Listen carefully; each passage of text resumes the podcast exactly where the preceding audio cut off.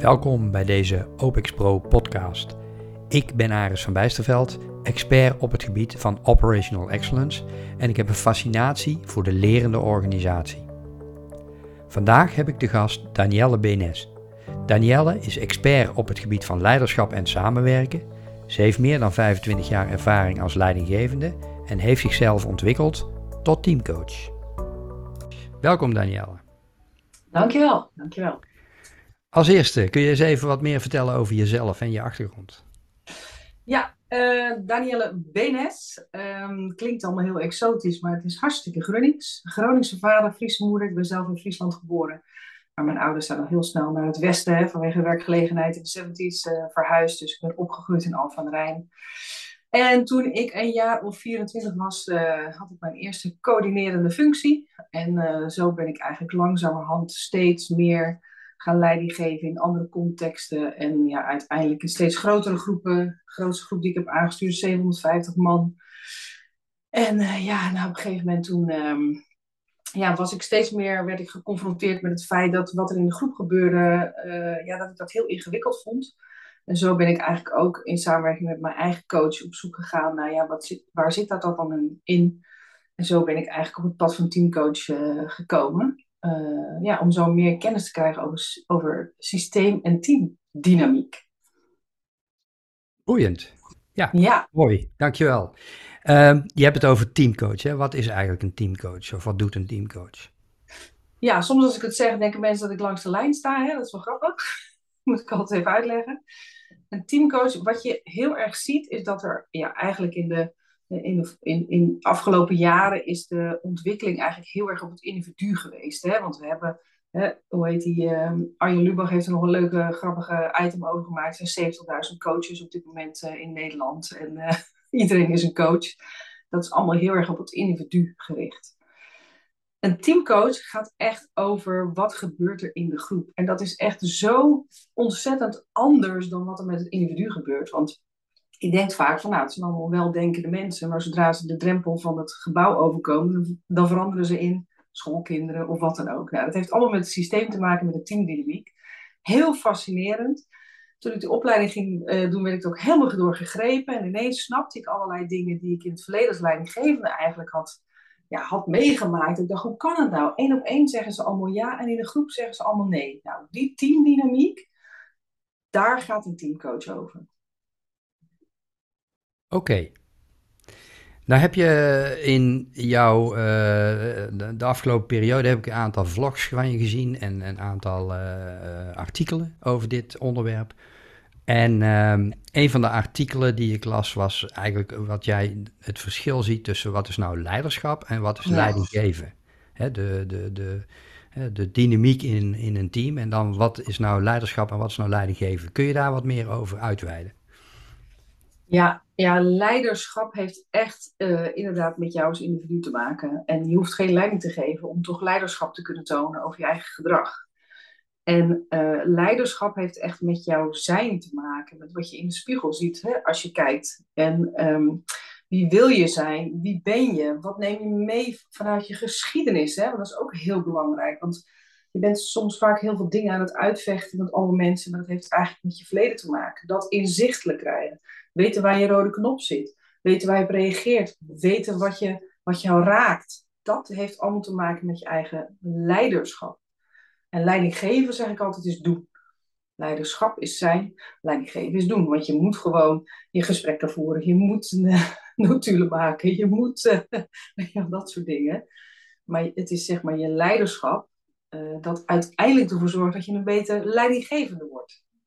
Snap je het nog of niet? Dan wordt het heel ingewikkeld. Nee, ik snap het, maar ik, even, ja. even daarop doorgaand. Want dat betekent dat je, als je succesvol wil leiding geven, dat daar een bepaalde manier van, wat je noemt, zijn bij hoort. En dat noem je ja. dan leiderschap. Ja. En wat is daar dan, hè, dus je verbindt eigenlijk wat je doet met wat je bent. Ja. Maar kan ik het zo, uh, maar wat ja. is dan, wat hoe ziet die connectie eruit? Wat is dan belangrijk als het gaat om leiderschap, om zijn? Wat is dan belangrijk en wat je ook vaak in de praktijk waar je tegenaan loopt? Ja, ik zeg altijd uh, tegen leidinggevenden, alles wat je uh, zeg maar de, de ruimte instuurt, komt als een boemerang. De groep instuurt, komt als een boemerang weer terug. dus het, gaat, het is echt, gaat om zelfregulatie.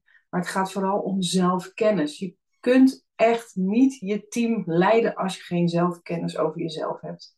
Weet je, want je zit dingen uit te vechten met mensen die gewoon niks met die mensen te maken hebben, maar die met jou te maken hebben. En dat, uh, dat inzicht krijgen, die zelfontwikkeling, die zelfkennis, zelfregulatie.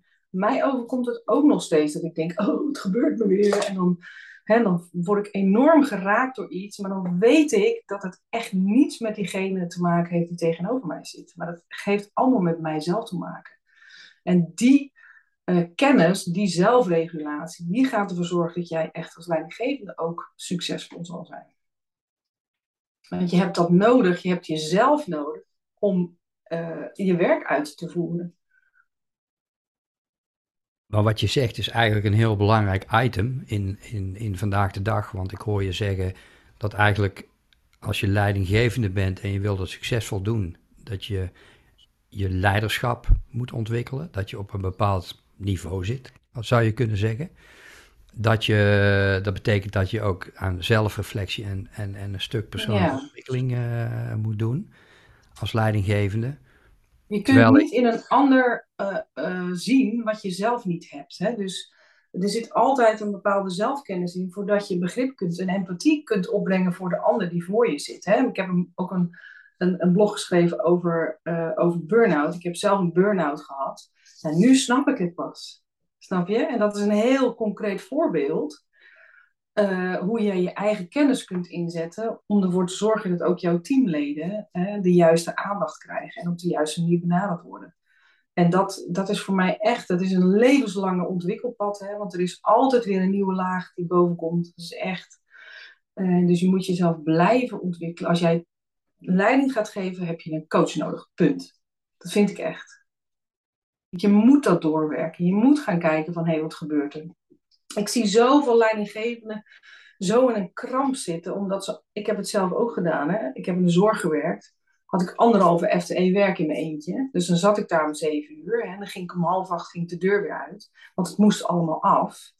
Terwijl eigenlijk, hè, vanuit je volwassen ik, ga je naar je baas toe. Hè, dat vinden al mensen moeilijk als ik baas zeg, maar het is je baas. zeg je, luister eens, ik heb voor 70 uur werk en ik word voor 36 uur betaald. Ik kan dit, dat, dat en dat en de rest kan ik niet. En die, ja, en, en, dat, en waarom vertel ik dit? Is omdat mensen heel graag, uh, zeg maar, um, uh, uh, succesvol willen zijn. En daarom denken dat ze dan ook alles maar moeten doen en hard moeten werken. En hè, ze zien het vaak als falen als ze hun werk niet af hebben.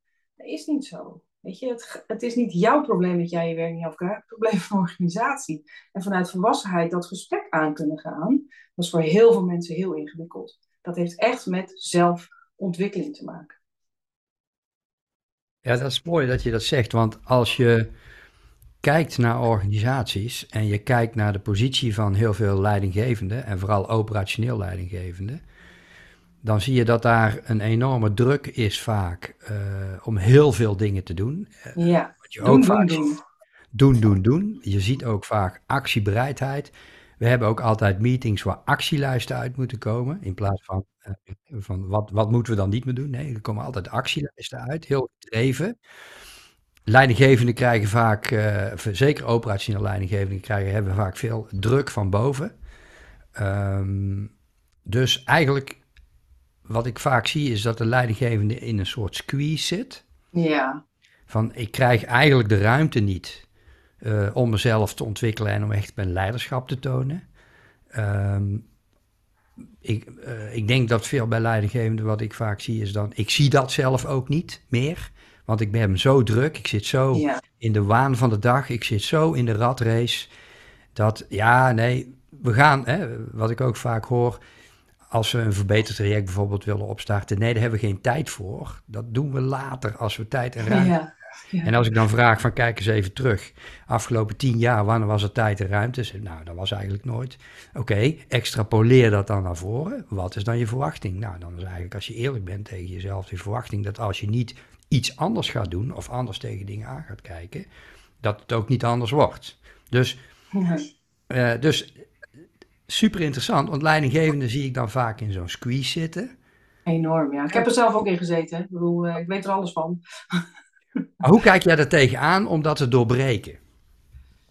Ja, ten, ik, ik, denk echt nog aan die tijd. Ik werkte toen in de zorg en uh, had ik echt een heel. En had ik ook een coach die zei: van ja, je hebt het hele jaar heel hard gewerkt, maar wat heb je nou eigenlijk bereikt? Ik dacht, ja, we hebben iedere dag productie gedraaid. Dat is wat we gedaan hebben. Iedere dag is het werk afgekomen. Hebben we ook, ook iets anders gedaan? Nee. En dat heeft op zekere dag, op dagbasis, heeft dat voldoening. Hè? We, hebben, we hebben het weer voor elkaar gekregen. Uh, maar als je inderdaad hè, over, hè, over jouw vak, hè, operational excellence, nou, dat was echt zo ver van mijn bedshow. Ik was alleen maar aan het overleven. Ja, ik, ik ben natuurlijk een enorme delegeerder. Dat, zo sta ik ook bekend. Ze zeggen altijd, jij bent de meest relaxed teammanager die ik ken. Dat hoor ik wel vaker. Uh, uh, ik denk echt dat het een samenspel is met je mensen op de juiste positie zeggen. Durven taken af te stoten. Denken bij jezelf, ik ben alleen maar voor de grote lijnen. Je bent teammanager, je bent tactisch, misschien een klein beetje strategisch niveau. En alles wat operationeel is, ga je delegeren naar je eigen mensen. En delegeren kun je leren, maar dat vinden mensen ongelooflijk moeilijk. Dat zie ik ook heel erg omheen. Het inzetten van jouw mensen, hè, want heel vaak zeggen teammanagers over, ja, nou, ik heb die taak nog maar eventjes bij me gehouden hè, om mijn team te ontlasten. En dan ga je dus ook voor je team denken, hè? zo van, ja, jullie hebben mijn hulp nodig. Nee, weet je, je staat samen aan de lat. En als je daar die mogelijkheid geeft voor die mensen om taken over te nemen, om daar ook in te groeien, hè? en als gids op te treden, hè, mijn laatste vlog, uh, blog, ik weet het niet meer, um, om als gids op te treden om ervoor te zorgen dat zij kunnen stralen en zij die taken op kunnen pakken en zij kunnen ontwikkelen, ja, dan heb je al een hele andere manier. Hè? Met de teammanagers zijn een soort van te paard te paard voor de troepen aan het uitrennen. Die positie, vind ik, moet echt naar achteren toe. Leiderschap vanuit de achterhoede. Zorgen dat jouw mensen uh, de taken kunnen oppakken en daar gidsen. En ook daar kunnen zeggen, dit kunnen we wel en dit niet. Hallo directie, dit kunnen we niet. Punt. Op die manier optreden. Vergt wel heel veel van iemand, hè? Want ja. kijk, mensen, als je kijkt, mensen gaan uh, werken op basis van vaste patronen. En die patronen zitten zeg maar gewoon ingesleten. En uh, ja. om dat te veranderen moet je eigenlijk stapjes zetten, kleine stapjes zetten, vaak om dat te veranderen, maar het begint bij bewustzijn. Hè, bewustzijn van, hey, als ik zo doorga, A, eh, we, dit is niet het, het, het, optimale resultaat of het resultaat wat we willen bereiken op deze manier. B, we werken ons drie slagen in de ronde en uiteindelijk kunnen we alleen maar zeggen dat het werk af is wat we op het bureau hebben gekregen ja. van vandaag. We hebben daar, by the way, een hele hoop shit in opgelost tegelijkertijd, omdat het allemaal toch niet op rolletjes loopt, zeg maar. Dus als een teammanager s ochtends op zijn werk komt en hij trekt zijn e-mail open, eh, zo zie ik me dat dan maar even voor me. Ja, ja, ja. dan is de realiteit. loopt die in, oh, inbox helemaal vol. En wat dan? Ja. Dus hè, hoe, hoe, hoe, heb je dat bij jezelf gedaan? Hoe, heb je daar, hoe ben je zelf door dat proces heen gegaan? Ja, ja, ik heb gewoon neus voor talent of zo. Ik weet het niet. Ik zie gewoon mensen in mijn team waarvan ik denk van, oh, die kunnen meer. Huppakee. Nou, weet je, ja. Dus dat, voor mij heeft het echt te maken met mensen gewoon uh, de kans geven om taken op te pakken. Ik denk bij alles denk ik, hm, moet ik dit doen? En meestal is het antwoord nee. En uh, ik zorg ook altijd dat ik niks van de inhoud weet. dat is natuurlijk niet waar, maar dat zeg ik altijd. Nou, dat weet ik niet. Ik, weet, weet je, ik zorg altijd dat ik inhoudelijke experts heb, zodat ik altijd over de inhoud ga, sowieso al naar experts. En als je die mensen ook op de positie van expert zet, hè, vinden ze dat super gaaf. Die moet je hebben voor dat onderwerp. Um, ja, ik, ik, ik delegeer gewoon. Ik heb een neus voor talent. Ik kijk wie ergens goed in is. En ik zorg dat die taken daar naartoe gaan. En, en, en uh, ik hou me echt met grote lijnen bezig. En ja, ik kan niet. Ik weet niet, ik, ik ga, dat gaat vanzelf. Hè. Als iets vanzelf gaat, is het soms heel moeilijk om het onder woorden te brengen. Uh, ja, ik denk dat dat het is. Vooral delegeren van taken. Zo leuk delegeren. Daar zou ik nog een heel uur over kunnen praten. Delegeren is het leukste wat er is. Voor iedereen. De mensen vinden dat super spannend. Ze denken dat ze alles maar zelf moeten doen. Je bent van de grote lijnen. Ja, dat is natuurlijk ook een andere kijk op welke waarde voeg jij toe. Hè? Dus ja. voeg jij een inhoudelijke waarde toe als teammanager? Of voeg jij een, een andere waarde toe in die zin, als ik jou begrijp, dat je eigenlijk je mensen verder ontwikkelt. Dat je mensen groeien in hun werk. Dat je mensen hun talenten laat ontwikkelen. Ja. Waardoor dat het team aan zich sterker wordt, beter wordt en jij als leidinggevende veel minder dagelijkse sores op je bord krijgt. Ja, precies. Ja. En hoe leuk is het voor jouw teamleden dat ze het vertrouwen krijgen van hun leidinggevende om extra taken op te pakken? Nou, dat, is, dat, is, dat is nog nooit verkeerd uitgepakt. En alle keren dat ik dat, en dat heb ik misschien wel tientallen keren gedaan, is nog nooit verkeerd uitgepakt. Weet je, hoe, hoe, hoe motiverend is het dat je denkt van, oh, dit is mijn taak, dit ga ik doen. Dat vind ik ook wel mooi dat je dat zegt in de zin van, uh, als je kijkt naar teamcoach, hè, dan, dan praat je eigenlijk over het hele team. Je praat niet alleen over de leidinggevende, je, hebt, je, hebt, je werkt dan met het hele team. Waarbij er is natuurlijk een dynamiek tussen leidinggevende en medewerkers, als ik het zo even mag noemen. Ja, ik, zeg, ik, uh, ik zeg altijd gekscherend tegen leidinggevende als die allerlei klachten over hun team hebben. Van nou ja, de manier, waarop, de, de, de manier waarop je team werkt is een reflectie van de manier waarop je leiding geeft. Nou, auw, dat doet soms wel eens pijn. 100 procent, ja, ja, ja, ja. Maar het goede nieuws is dat je dat... Ik dus weet er alles van. Ja, oké, precies. Ja. Je kunt dat ook zelf veranderen natuurlijk, zeg maar. Maar dan moet je dat wel kunnen zien, zeg maar. Nou, ik ehm, zal je een voorbeeld geven. Ik, had, uh, uh, ik was ook altijd de leidinggevende die uh, het team, de teamdynamiek in stand hield. Hè, want ik was altijd, zeg maar, hè, zeker als je in de eerste fase van teamontwikkeling zit, hè, zit je in de angstfase, nou, dan gaat alles via de leidinggevende. Dus dan zei ik ook altijd, nou, ik ga even een besluit nemen. Iedereen even zijn mond dicht houden, dit gaan we doen, weet je wel. En, dan, en op een gegeven moment was ik dan gefrustreerd. Dacht ik, ja, waarom nemen ze nou zelf niet uh, verantwoordelijkheid? Nee, jij geeft altijd overal antwoord op.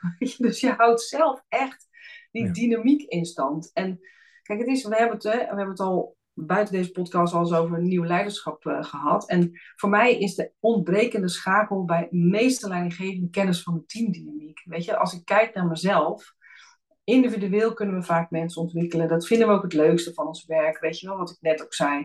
Maar echt met een teamdynamiek dienen. Want als je ook mensen een extra taak geeft en de rest van het team hakt gelijk de kop eraf van diegene die een extra taak heeft, dan heb je iets te doen in de teamdynamiek. En om die kennis allemaal samen te brengen, dat is volgens mij ook nieuw leiderschap. Dat hoort echt bij je werk. We gaan steeds meer samenwerken. We gaan steeds meer met elkaar dingen doen. Iedereen is belangrijk. En dan zit iedereen bij elkaar en dan denken gaat het niet. Ja, en dat is volgens mij echt een extra uh, ja, kennisbron uh, die je nodig hebt als leidinggevende om dat ook echt tot een succes te brengen. Er is wel bij jou iets gebeurd ooit in de loop der tijd dat je dat inzicht hebt gekregen. Ja. nou ja ik, ik, ja, ik weet nog heel goed. Ik ben uh, uh, leidinggevende van een, uh, van een huisartsenpost geweest. En ja, wat ik dus heel fascinerend... Toen begon ik ook echt een boek over teamdynamiek te lezen. Teamdingen. en omdat ze dus echt één op één heel anders waren in de groep. En dat vond ik zo fascinerend. En dat, dat kent volgens mij iedere leidinggevende. Als je ze één op één aan een tafel hebt, dan ben je toch de autoriteit. Hè? Dan gaan ze anders met jou om. Maar als ze de veiligheid van de groep hebben, ja, dan, kan het, eh, dan is dat belangrijker. dus dan is het antwoord anders. En ja, zo ben ik daar eigenlijk steeds meer in gaan interesseren. En uh, wat ik zei, dan ging ik dus een boek over teamdynamiek uh, lezen. En dacht ik, jeetje, hiërarchische leiders, sociale leiders, jeetje, nooit van gehoord. En ja, zo ben ik eigenlijk verder gaan onderzoeken.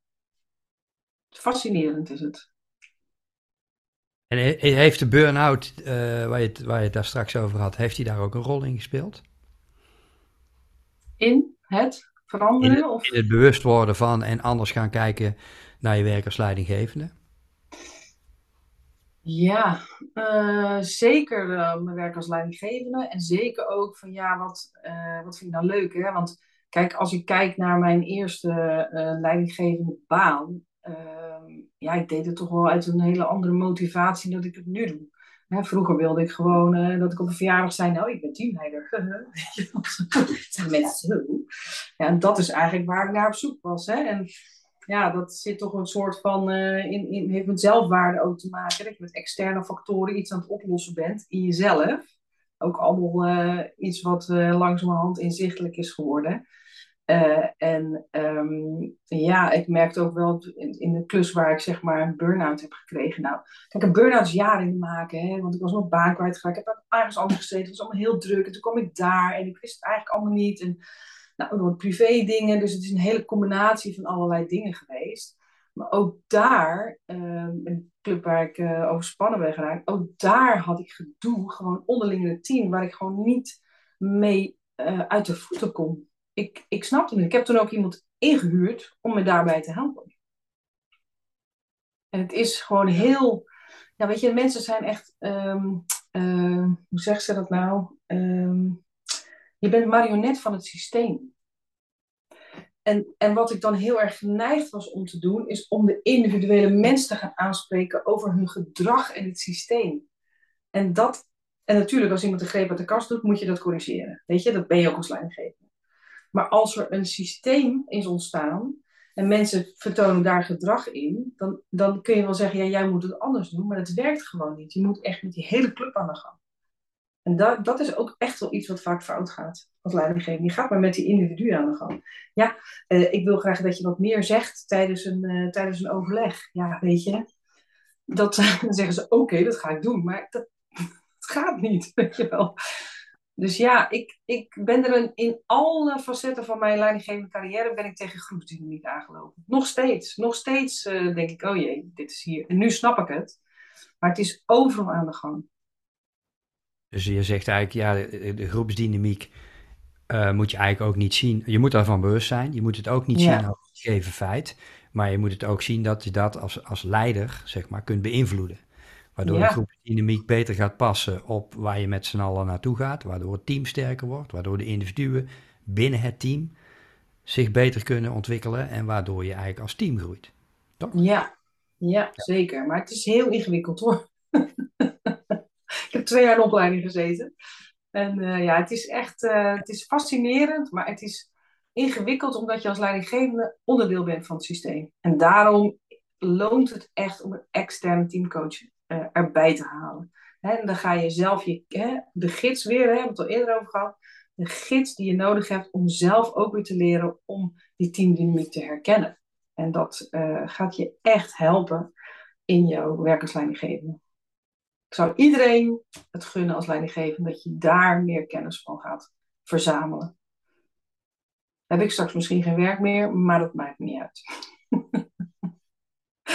Het gaat er heel erg om dat we ook mensen gewoon kunnen helpen door ze te gidsen. En door ja, precies. Het gaat om gidsen. Het gaat om werkgeluk, werkplezier. Weet je, het, wat, hoe leuk. Ik heb, een, ik heb een keer een gesloten team gehad. Het was al zo toen ik daar kwam en ik heb het ook gelaten. En die waren zo op elkaar ingespeeld, weet je wel. En dat, ja, dat gaf hun zo'n voldoening ook. Aan iedere dag was het allemaal weer gelukt. En ze bleven ook met z'n allen hangen totdat het allemaal klaar was, weet je wel. En, ja, en dat gaf gewoon heel veel. Ze, waren, ze voelden zich gezamenlijk verantwoordelijk voor het resultaat. En als er gedoe was, dan was er ook, ook ruimte om even zo tegen elkaar te doen. En het was ook weer goed, weet je wel. Ja, het was echt... Uh, ik heb er niks aan gedaan, het was al zo. Maar wat, toen merkte ik ook wel, uh, als het wel werkt, hoe mooi dat is het geeft zoveel meer voldoening. Dat al je collega's verantwoordelijk zijn. Dat iedereen zich verantwoordelijk voelt voor deze. En dat iedere stem ook belangrijk is. Ja. Dat iedereen ook van evenveel waarde is en dat ook voelt. Precies. Ja. Ja. ja want ik, heb, ik zeg wel eens, uh, mensen die stellen zich altijd twee vragen. Eén is, deugt dit? Ja. En twee is, doe ik ertoe? Ja. En als je goed met je team aan de slag gaat, dan doet iedereen het. En dat voelen ze dan ook, want je kan het wel zeggen, maar dat ze dat ook voelen. Ja, ja goed, het is, het is ook aan het team om, om uh, en aan ieder individu natuurlijk, om te laten zien en weten waar hij of zij vindt waar hij staat. In plaats van dat ja. de leidinggevende het vindt, hè, want uh, leidinggevenden praten vaak, volgens mij vaak, voor andere mensen, terwijl als je de mm -hmm. mensen zelf dat daar een heel ander verhaal uitkomt. Ja, zeker. Ja, en dat is toch echt het leuke ook aan leidinggeven. Al die verhalen van al die mensen. Echt. Ik kan een boek over ons schrijven. Echt heel bijzonder. Iedereen is op zoek naar zijn eigen werkgeluk en zijn eigen. Ja, iedereen wil gezien en gehoord worden. En dat, dat is natuurlijk heel makkelijk gezegd, maar om dat echt ja, ik zeg altijd, weet je, als leidinggevende heb je een soort licht op je hoofd. En dat licht straalt. Het is net als met een, met, een, met een bartender of een beroemd iemand. Mensen willen soms gewoon in jouw licht staan. En hè, wat ik, wat ik, dat kan ik me ook altijd zo'n erger, weet je wel. Als er dan een, een, een, leidinggevende ergens zit achter de computer, dan komt iemand aan het bureau, dan blijft zo computer, weet je wel. Als iemand bij mij komt, ik klap altijd mijn uh, laptop dicht en ik geef de volledige aandacht. En dat zijn allemaal van die kleine dingen die ertoe doen. Want je bent belangrijk, wat je te zeggen hebt, wat er met je aan de hand is. Dat is echt gewoon ontzettend belangrijk. En jij als leidinggevende, wat ik zeg, je hebt een soort licht en het licht, mensen willen in jouw licht staan. Dus geef het zo. Ja, nou, dat is ook een hele belangrijke uh, ja, bewustwording in de zin van hè, dat, je, dat je dat ook ziet en dat je ook ziet wat, hoe belangrijk jij als persoon bent voor die mensen. Omdat mensen en werk, ik vind het heel fascinerend, want mensen besteden het grootste gedeelte van hun wakkere leven aan hun werk. Mm Dus ik denk dat daar ook een hele belangrijke verbinding zit tussen of mensen dan gelukkig zijn, of ze happy zijn, of ze hun ding doen hè, wat bij hun past. Uh, en of je als leidinggevende daar oog voor hebt om ervoor te zorgen dat eigenlijk iedereen in je team, um, ja, in feite dat gedeelte van hun leven, want dat is, en dat is echt gewoon acht uur per dag of vier uur per dag, ja. ook zeg maar um, met heel veel plezier doen. Ja, en als ze het niet doen, ook het gesprek voeren. Ja. Want we, want, uh, het is net alsof we altijd maar uh, allemaal mensen aan het opkweken zijn. En we zijn een soort van. Uh, maar dat is natuurlijk ook niet altijd zo. Want leidinggeven is soms ook zeggen van tot hier en niet verder. En hé, hey, volgens mij zit je hier echt niet op je plek. Dat hoort er ook bij. En dat is ook best wel een lastig iets soms. Ja, je moet dus wel eens mensen van hun, hè, ik noem het maar van hun lijden verlossen. Omdat ja. mensen soms zelf niet zien dat zij in een functie of in een positie zitten wat voor, waar zij zelf onder lijden. Wat helemaal niet past bij die mensen. En waarbij je eigenlijk ja, ook als leidinggevende een rol hebt om dat bespreekbaar te maken. Ja, ja en dat is echt, uh, uh, ja, dat is ook wel, uh, kijk, iedereen is conflictvermijdend hè, per definitie. Daar geloof ik echt in, ook leidinggevende. En wat ik dan toch wel zie, is dat, um, ja, dat, dat leidinggevenden het toch ook heel moeilijk vinden om het gesprek aan te gaan met iemand. En dan toch ook nog vanuit die gids, hè, vanuit die gidspositie, in plaats van die, die autoriteitspositie, om vanuit de gidspositie te zeggen van, hé, hey, weet je, volgens mij zit je hier gewoon op je plek. Moeten we niet gewoon eens een ander gesprek gaan voeren? In plaats van, jij doet je werk niet goed en dit en dat en zo en zo. En nogmaals, als iemand een greep uit de kast doet, hè, ik ben het later ook nog tegengekomen, ja, het was gewoon klaar, het was gewoon nu over. Het was gedrag wat echt tot hier zat dat gebeurt en dan moet je ook de autoriteit zijn. Maar voor de rest, ja, weet je, soms zitten mensen gewoon niet op hun plek. Dus het klopt misschien niet in het team, er is iets aan de hand of uh, wat dan ook. Hè? En soms uh, zijn de meest autistische mensen die willen dan uh, empathisch worden, hè? zoiets. dat heb je gewoon van die mensen die hebben van die waanzinnige dromen. En dan denk je, ja, dat, dat gaat er niet. En ook dat gesprek aangaan over waar de daadwerkelijke talenten zitten en dat dat dan niet hier is ja, dat, ehm, ja, als je, weet je, dat zien mensen dan vaak als een conflict, maar ik zie dat ook nog steeds als een gidssituatie. Hè? Van hé, hey, hoe kunnen we ervoor zorgen dat jij wel uh, je werk gelukkig Misschien is het buiten de organisatie, misschien moeten we daar een regeling over, whatever, laten we een open gesprek erover aangaan. En ja, dat, uh, uh, dat is toch wel een, een uitdaging voor heel veel leidinggevenden. Zeker als je beginnend bent, weet je wel, oeh, spannend. Ik heb ook echt wel eens meerdere malen met kloppend hart gezeten in die gesprekken. Maar ja, omdat ik vanuit mijn positie gewoon ben veranderd van autoriteit naar meer gids, ja, zijn dat over het algemeen ook wel, mensen schrikken wel, maar soms is het ook een opluchting. Hè? Dat gebeurt natuurlijk ook wel, dat mensen denken, hè, klopt, ja, ik ben ook niet gelukkig. Het is denk ik ook wel eens lastig, want leiding, veel leidinggevenden groeien naar zo'n positie toe zonder dat daar echt begeleiding bij is, of opleiding bij is, of, of, hoe je het ook noemen wilt, om je zeg maar te bekwamen in leiderschap. Ja. Ja, toch zie je steeds meer um, dat er aandacht voor is hoor, vind ik. Je ziet toch wel, uh, en, en, en ja, dat moet ook wel, hè, want het personeel is ook moeilijk te vinden. Dus je moet wel uh, ontwikkelmogelijkheden bieden. Dus dat is weer een voordeel van weinig personeel. Je moet ontwikkelen, want dan blijven we ze binnen. Maar je ziet het wel uh, meer, dat er gewoon echt management development. Ik heb laatst sprak ik ook weer iemand.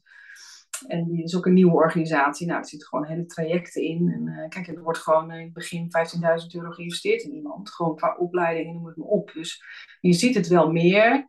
Uh, maar dat is meer vaak in de wat grotere bedrijven. En in de kleine bedrijven is dat inderdaad niet zo heel erg aan de orde. En dat is gewoon zonde, want het is echt een vak Het is echt een vak. En dat kan ik niet, zo, niet vaak genoeg zeggen. Dat heb ik zelf ook echt ondervonden.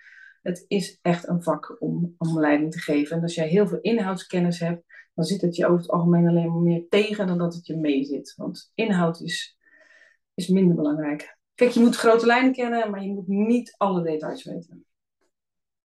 Je vak is je mensen. Dus daar ligt je expertise, die is nodig. En niet de expertise in de inhoud. Expertise in je mensen, de teamdynamiek, weet je wel, de doorontwikkeling, eh, de toekomstvisie, dat is jouw vak. Niet of er op dat formuliertje een vinkje moet, ja of nee. Weet je, dat is niet boeiend. Daar gaat het niet om. Daar heb je je mensen voor, die weten dat prima. Betekent ook dat je moet uh, werken vanuit vertrouwen? Ja. In, pla in plaats van controle? Ja. Oeh. Kijk jij daar tegenaan? Ja, ja ik, heb, ik ben helemaal niet voor het controle. Misschien wel te weinig voor de controle hoor. Want ik had altijd een manager die zei: iedereen heeft het recht om gecontroleerd te worden. En dat is ook zo, hè? En soms moet je ook controleren. Maar ja, ik, uh, het zit ook niet in mijn bedrading, hè, want het zit gewoon niet in mij. Uh, sterker nog, ik denk dat het misschien wel even mijn verbeterpunt is. uh, dus ik ben niet van de controle. Ik zeg altijd, nou ga maar, doe maar. Succes, weet je wel zo. En, en soms moet ik wel even, dan, dan denk ik, oh shit, misschien moet ik wel eventjes, is het al geregeld? En het is altijd geregeld. Dus ja, het is zo uh, ik heb zelf meegemaakt, uh, dat was nog zo'n openbaring voor mij. Werkte ik ook in de zorg, hadden we een interim manager, nou ook een fenomeen, zoals de naam niet noemen.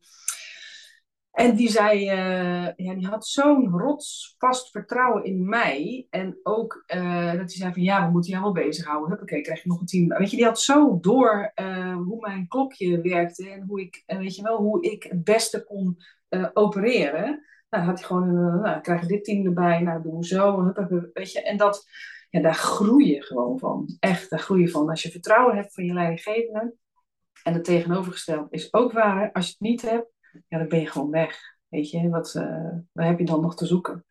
Dus een vertrouwen geven is zo krachtig ja, iets om je mensen gewoon uh, uh, ja, werkplezier te geven. Misschien deels wel in die end. Daar gaat het uiteindelijk over. En hoe doe je dat? Ja, durven. Gewoon doen, ja. Ja, de vraag is, zit je, daar, zit je daar op het doen of zit je daar op het zijn? Het zijn, zijn. Ja, ja. De anderen moeten doen, jij moet alleen maar zijn. en het gaat echt om een, een, een duwtje hier. En, um, en mijn laatste, uh, in mijn laatste uh, betrekking als, uh, als, als ambtenaar, hè, was ik, voordat ik zelfstandige werd ja, had ik ook een, een supervisor. En ja, die was gewoon binnengekomen op een leerwerktraject. Hè, als, dat heb je natuurlijk bij de gemeente. Hè. Nou, die heeft inmiddels mijn baan overgenomen. Nou, hoe leuk is dat? Daar ben ik gewoon super trots. En dat is ook echt een kwestie van laat maar gaan. Laat ook maar af en toe eventjes op je, bak, op je bek gaan, hè, want dat hoort er ook bij. Maar dan pakken we het even terug en zeggen van, joh, weet je wat je daar hebt gedaan? De, de indruk die er bestaat, hè, is dat je, een soort, hè, dat je dus als een soort juf aan het, uh, aan het acteren bent. En het zijn zelfstandig werkende mensen, dus die reageren oh ja, ja, weet je wel zo. En nou, uiteindelijk, ik hoor dat ze nu ook een opleiding doet. En ja, dat is gewoon, uh, ja, misschien moet je het haar vragen hoe ik het doe. Ik heb geen idee. Ik, geef gewoon vertrouwen. En als het fout gaat, dan gaan we het samen oplossen. Dan zien we het wel. Ja, dus vertrouwen is niet een kwestie van doen, maar is een kwestie van zijn. Je geeft vertrouwen. Ja. dat betekent, dat je het zelf voelt, hè? dat je anderen, hè?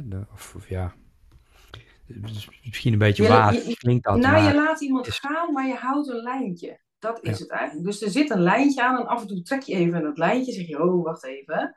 En over het algemeen laat je dat lijntje steeds verder gaan. Steeds verder gaan. En op een gegeven moment dan is het goed. En dan, en dan breekt het. En dan is het ook prima. Weet je. En dan, uh, dan gaat iemand zelfstandig weer verder. En, en misschien zijn ze dan ook wel uitgeleerd bij mij. En dan gaan ze weer bij iemand anders iets leren. Een nieuwe gids. Weet je, dat, uh, ja.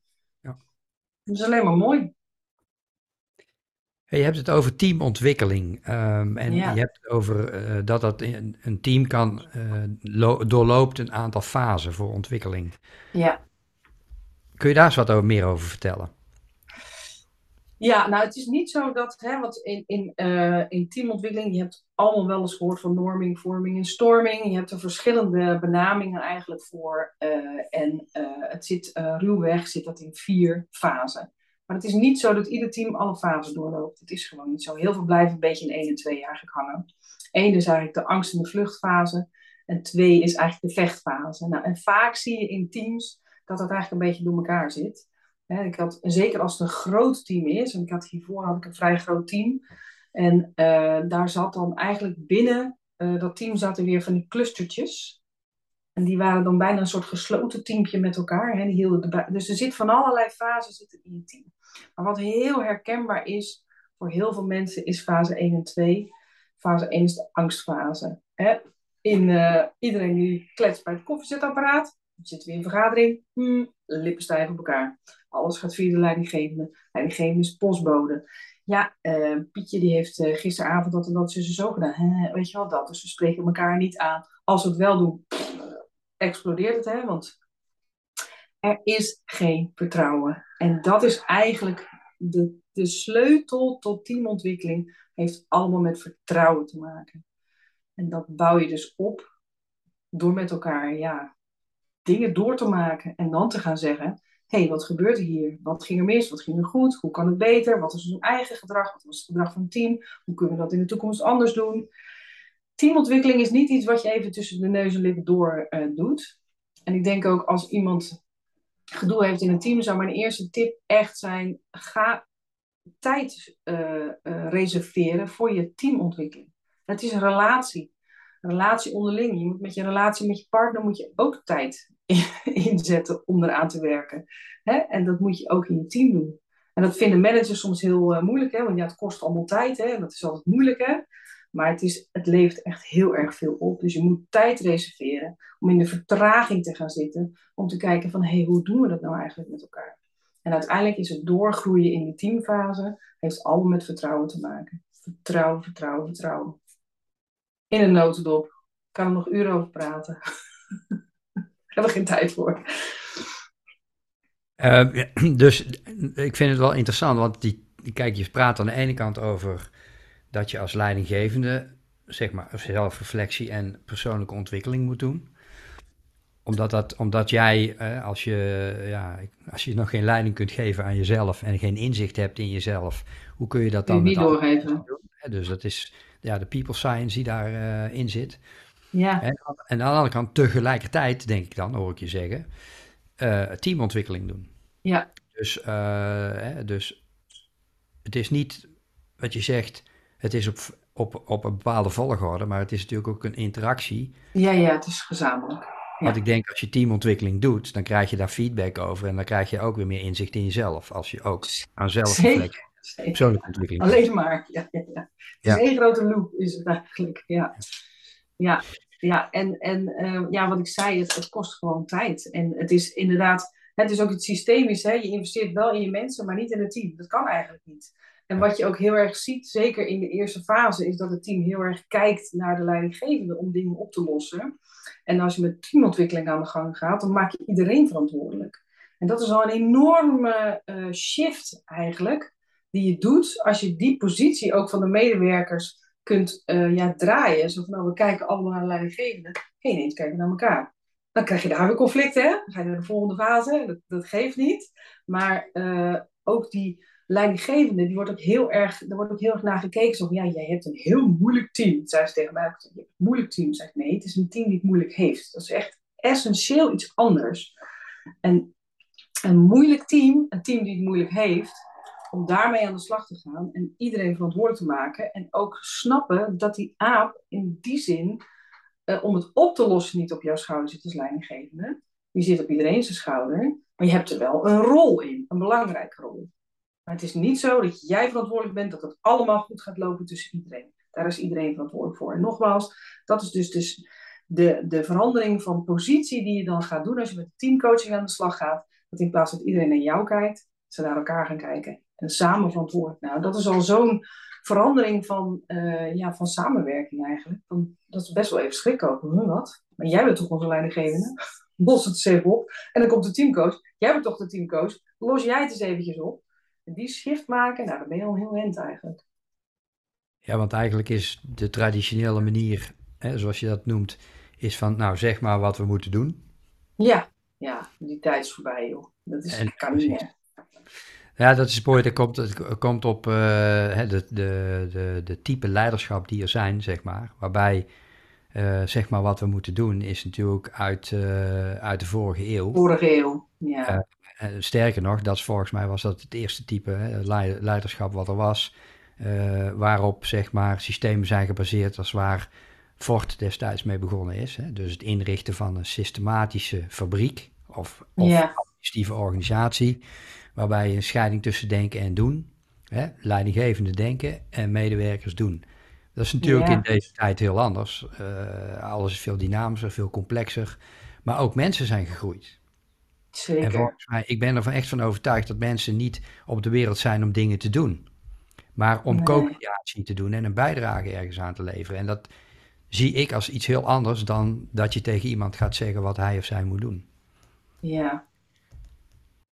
Ja, en zelfs al ben je, al ben je taakgericht, hè, want soms moet er ook gewoon productie geleverd worden, uh, dan nog kan je dat op een gidsende manier doen in plaats van een autoritaire manier. En weet je, het wordt ook nergens meer geaccepteerd, autoritaire uh, leidinggevende. Weet je, dan zitten binnen no time zitten de medewerkers bij de directie en zeggen, weet je, die vent, die moeten we niet, of die vrouw. Hè, kijk naar wat we in de Tweede Kamer met, onze, met de voorzitter. Dat heeft ook met autoriteit volgens mij te maken. Autoritaire manier van leidinggeven, dat, uh, dat wordt gewoon niet. En terecht, weet je, we zijn allemaal goed zelfdenkende mensen. En we willen een bijdrage leveren, precies wat jij zegt. En ik wil niet stom alleen maar uh, een vinkje zetten waar het moet. Ik wil nadenken over het formulier. Zo. Ja. ja. Nou, en volgens mij zijn we ook steeds meer in ontwikkeling en technologie, et cetera, in staat om het werk wat op het niveau van vinkjes zetten uh, volledig verdwijnt. Ja, ja, ja. En, en, dat er veel uh, ja, werk overblijft waarin, waarin je veel meer toegevoegde waarde kunt leveren. Ja, ja, je ziet het ook, hè? zeker. ik heb echt al met millennials gewerkt. Hè? Dat is zo'n andere manier van. Hè? Want ja, toen, toen, ik weet niet hoe oud je bent, maar toen wij vroeger gingen werken ik ben bijna 50. Maar um, uh, de, ja, zeker in de zorg, weet je, ja, die meiden die hadden gewoon een vak geleerd en die gingen dat gewoon 45 jaar uitoefenen. Ja, dat is ook echt wel voorbij, vind ik. Weet je, mensen willen inderdaad iets bijdragen, ze willen iets wat, wat, wat betekenis heeft. En, en dan kun je even zeggen dat zorg heeft natuurlijk ook betekenis. Maar een, een, een, iemand van deze generatie die een baan zoekt, zoekt wel iets heel anders. En dat is toch wel een hele nieuwe, ja, nieuw, en dat vergt dus ook nieuw leiderschap. Zie je dan dat uh, generaties of generatieverschillen in termen van leiderschap ook, ja, moet ik het zeggen, leidt tot conflicten vanwege het feit dat je met een, ja, vanuit een ander paradigma, mooi woord. Ja, ja, ja, oh ja, ik, ik heb er zelf moeite mee. Ja, ik heb er zelf moeite mee. Ja, ik ja. had ooit eens gelezen, je, uh, je neemt aan wie je bent. En toen dacht ik, ja, ik heb allemaal vrouwen van middelbare leeftijd aangenomen. Dus volgens mij klopt het wel.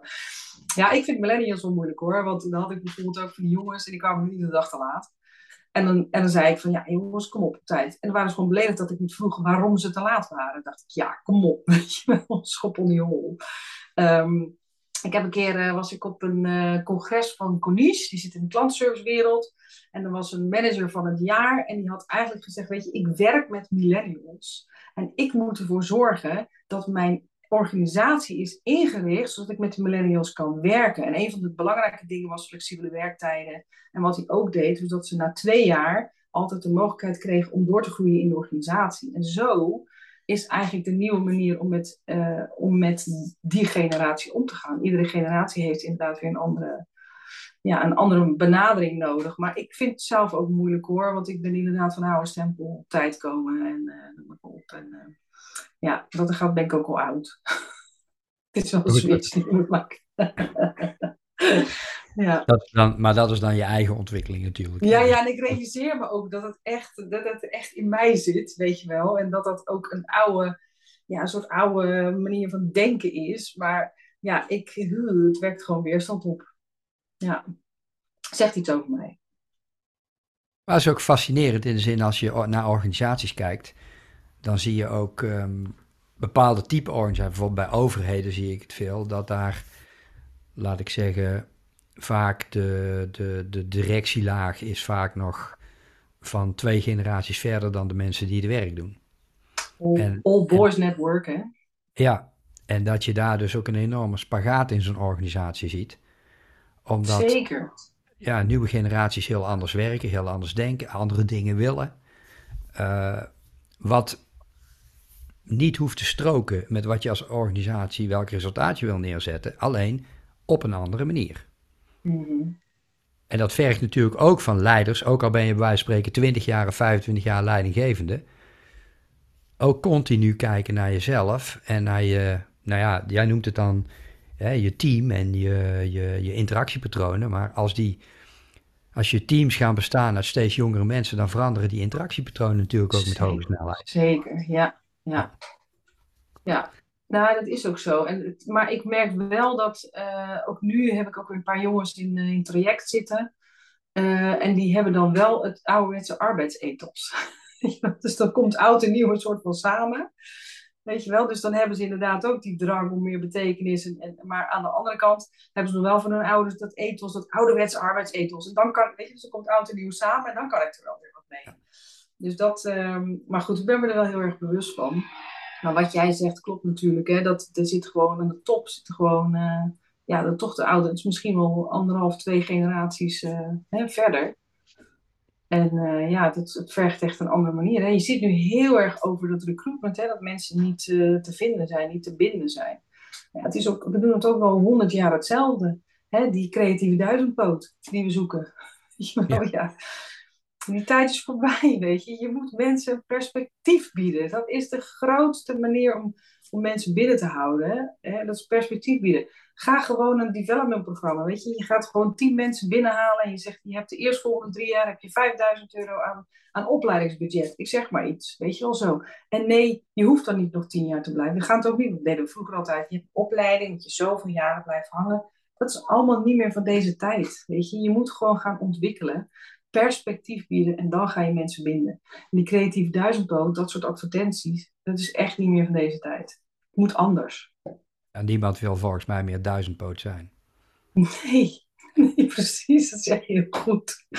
Je ziet jezelf helemaal zitten. Oh. Nee, je wil iets van betekenis hebben, je wil perspectief hebben, je wil ergens naartoe werken. Dat is uh, waar mensen mee bezig zijn. Niet, uh, ja, het is gewoon anders aan het worden. Ja, want niet de kop van Jut, hè, waar je, waar je, dat, dat, dat roept er bij mij een beetje uit, hè, op. Als je zegt creatief duispoot, dat is de kop van Jut, dat is het afvalputje, dan kun je alles neergooien. Ja, alles ja precies. dat wil niemand meer, want mensen willen eigenlijk een unieke toegevoegde waarde op een precies. of andere manier kwijt. Uh, in een positie die past binnen zo'n organisatie. Dus het is, nou wat je zei was ook heel interessant, dat je zegt Um, ja, je hebt oud en nieuw, hè, als ik het zo even mag uitdrukken. En uh, dat, dat, dat we niet van oud in één keer alles moeten laten varen en alleen maar nieuw moeten doen. Maar dat het eigenlijk een combinatie gaat worden. En dat je eigenlijk ook een soort van best of both worlds gaat creëren. Hè, ja. Dus uh, als je een organisatie bent en je wil een bepaald resultaat voor je klanten neerzetten, dan, dan, dan kan dat niet als mensen maar zelf maar uh, mogen weten wanneer ze wel of niet werken. Hè? Want daar kun je geen servicemodel bijvoorbeeld nee. op baseren. Nee. Dus daar komen toch wel een bepaalde arbeidsethiek om de hoek, die wij als oude arbeidsethiek uh, bestempelen misschien. Ja. Maar dan zie je wel dat de, de, combinaties heel belangrijk zijn om die te maken. En daarom ja, ben ik er ook van overtuigd dat, dat oude en jonge generaties samen tot hele mooie dingen kunnen komen. Als de oude generatie ervoor open staat, wel ja. Dat zeker, ja. Ja, ja, je ziet ook wel, ik heb dat ook, vond dat ook heel leuk hoor. Dat deden ze bij de gemeente Westland ook. Dat uh, weet je, van die traineeships. Nou, er kwamen echt van die, van die jonge lui op af dat ik echt dacht, jeetje, Mina, weet je wel. Die kwamen met zoveel creatieve ideeën en zoveel kennis, joh. En dat, dat gaf ook zo'n ja, motivatie eigenlijk uh, in, in, in de organisatie. En sommigen hebben ook een plekje gevonden, volgens mij, in de organisatie. En dan kunnen ze overal een beetje snuffelen, projecten doen, noem het op. En zo komen mensen op een positie terecht. En ja, dat is toch wel een hele mooie manier om mensen uh, ja, kennis te laten maken. Kijken waar zit je op je plek, wat past erbij, wat vind je leuk. En goh, misschien kunnen we, jou, hè, kunnen we je wat langer aan ons binden. Dat is wel de manier volgens mij waarop je het binnenhaalt. Hier zo over praten, denk ik, Goh, dat vak leidinggeven is echt een heel fascinerend vak. Mooi vak. En een mooi vak en dat gaat helemaal niet over inhoud en dat gaat helemaal niet over spreadsheets, hè, maar het gaat over mensen. En dat gaat over ja. groepdynamiek en dat gaat over samen mooie dingen doen, in mijn ogen. Dus, ja.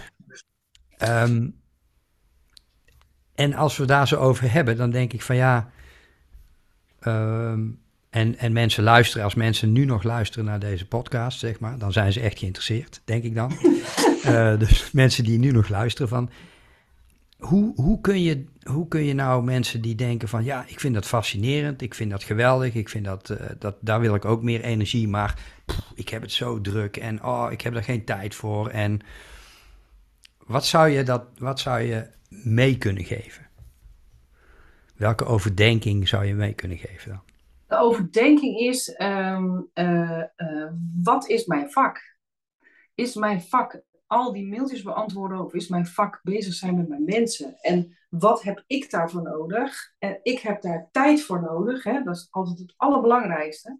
Dus als jij al niet eens in staat bent om één, of twee keer per jaar met je mensen om de tafel te zitten, om te kijken hoe het met ze gaat en noem maar op, dan, dan gaat er echt iets mis. En, en ik vind echt dat dat een probleem is van de organisatie en niet van jou. Dus jij moet met je baas gaan praten en zeggen: Weet je, als ik echt mijn werk wil doen, mijn vak wil uitoefenen voor leidinggevende, dan zit ik daar en daar mee. En, um, ja, en dat is op zich al heel moeilijk, hè? want heel veel mensen zien het als falen. Hè? Dat ze zeggen: Ja, maar het lukt me niet. Het gaat niet om falen, het gaat om excelleren. Het gaat om uh, je vak uit kunnen oefenen. En ja, dat, zal wel een hele, dat is wel heel moeilijk hoor, wat ik nu zeg. Dat snap ik wel. Uh, en daarnaast, ja, ik blijf bij zeggen, weet je, leiderschap vanuit de achterhoede. Je mensen die moeten naar voren. Jij moet je positie naar achter doen. Je moet met je mensen bezig zijn. Echt met je mensen. Niet met al die inhoud. Gooi, doe morgen je mail open. Gooi al die mailtjes gewoon eens even weg. En ga eens even met die mensen. Als het belangrijk is, dan bellen ze je wel. Ga met die mensen aan de slag. Want als je met die mensen aan de slag gaat en je kunt ze nieuw, nieuwe taken geven, dan wordt het voor jou ook rustiger. En dan word je de held. En ik snap hoe moeilijk het is wat ik zeg, maar toch ligt daar de sleutel. Daar komt natuurlijk ook de, de rol van een coach bij kijken om jou daarbij te helpen. Ja. Dus laat je helpen. Zoek hulp. Ja, dat was nog de volgende. Zoek hulp. ja. Zoek hulp. Want wat maakt nou hè, dat jij denkt dat jij dat allemaal zelf moet doen? Waar komt dat vandaan? En waarom faal jij in jouw ogen, hè, want dat is al in jouw ogen, als jij dat allemaal niet ronddraait? Weet je, als jij dat allemaal niet kan, waarom, waarom denk je dan dat je faalt? En dat is natuurlijk je zelfonderzoek.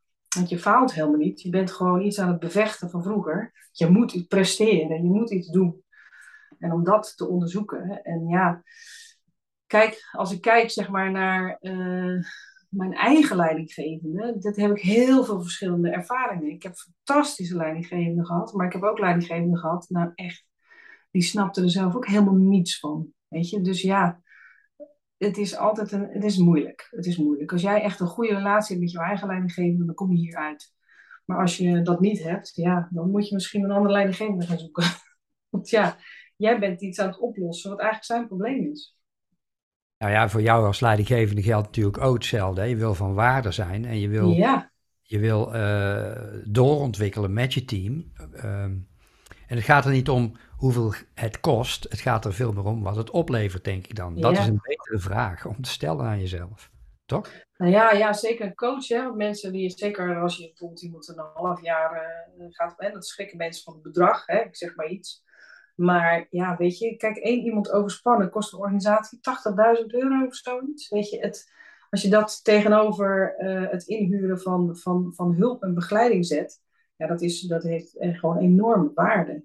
En uh, ja, ik, ik, heb het al eerder gezegd, zoek hulp, zoek een coach, zoek begeleiding. Zoek iemand die met het team uh, aan de slag kan, een teamcoach. Zoek iemand die, ga zelf een opleiding volgen, kijk of je daar een coaching kan. Het is echt een vak en je moet je blijven ontwikkelen ik ga ook altijd, ik doe ook allemaal workshops en ik altijd denk, oh, dat ga ik weer doen, dan ga ik dat weer doen. En je moet blijven bezig zijn. Want al systemisch gezien, als jij jezelf niet ontwikkelt, gaat je team zich ook niet ontwikkelen, gaan je mensen zich niet ontwikkelen. Ook daarin heb je voorbeeldgedrag. Je moet gewoon soms twee dagen weg voor opleiding, want ook jij bent belangrijk en ook jou, in jou, jij investeert in jezelf en je investeert in je mensen.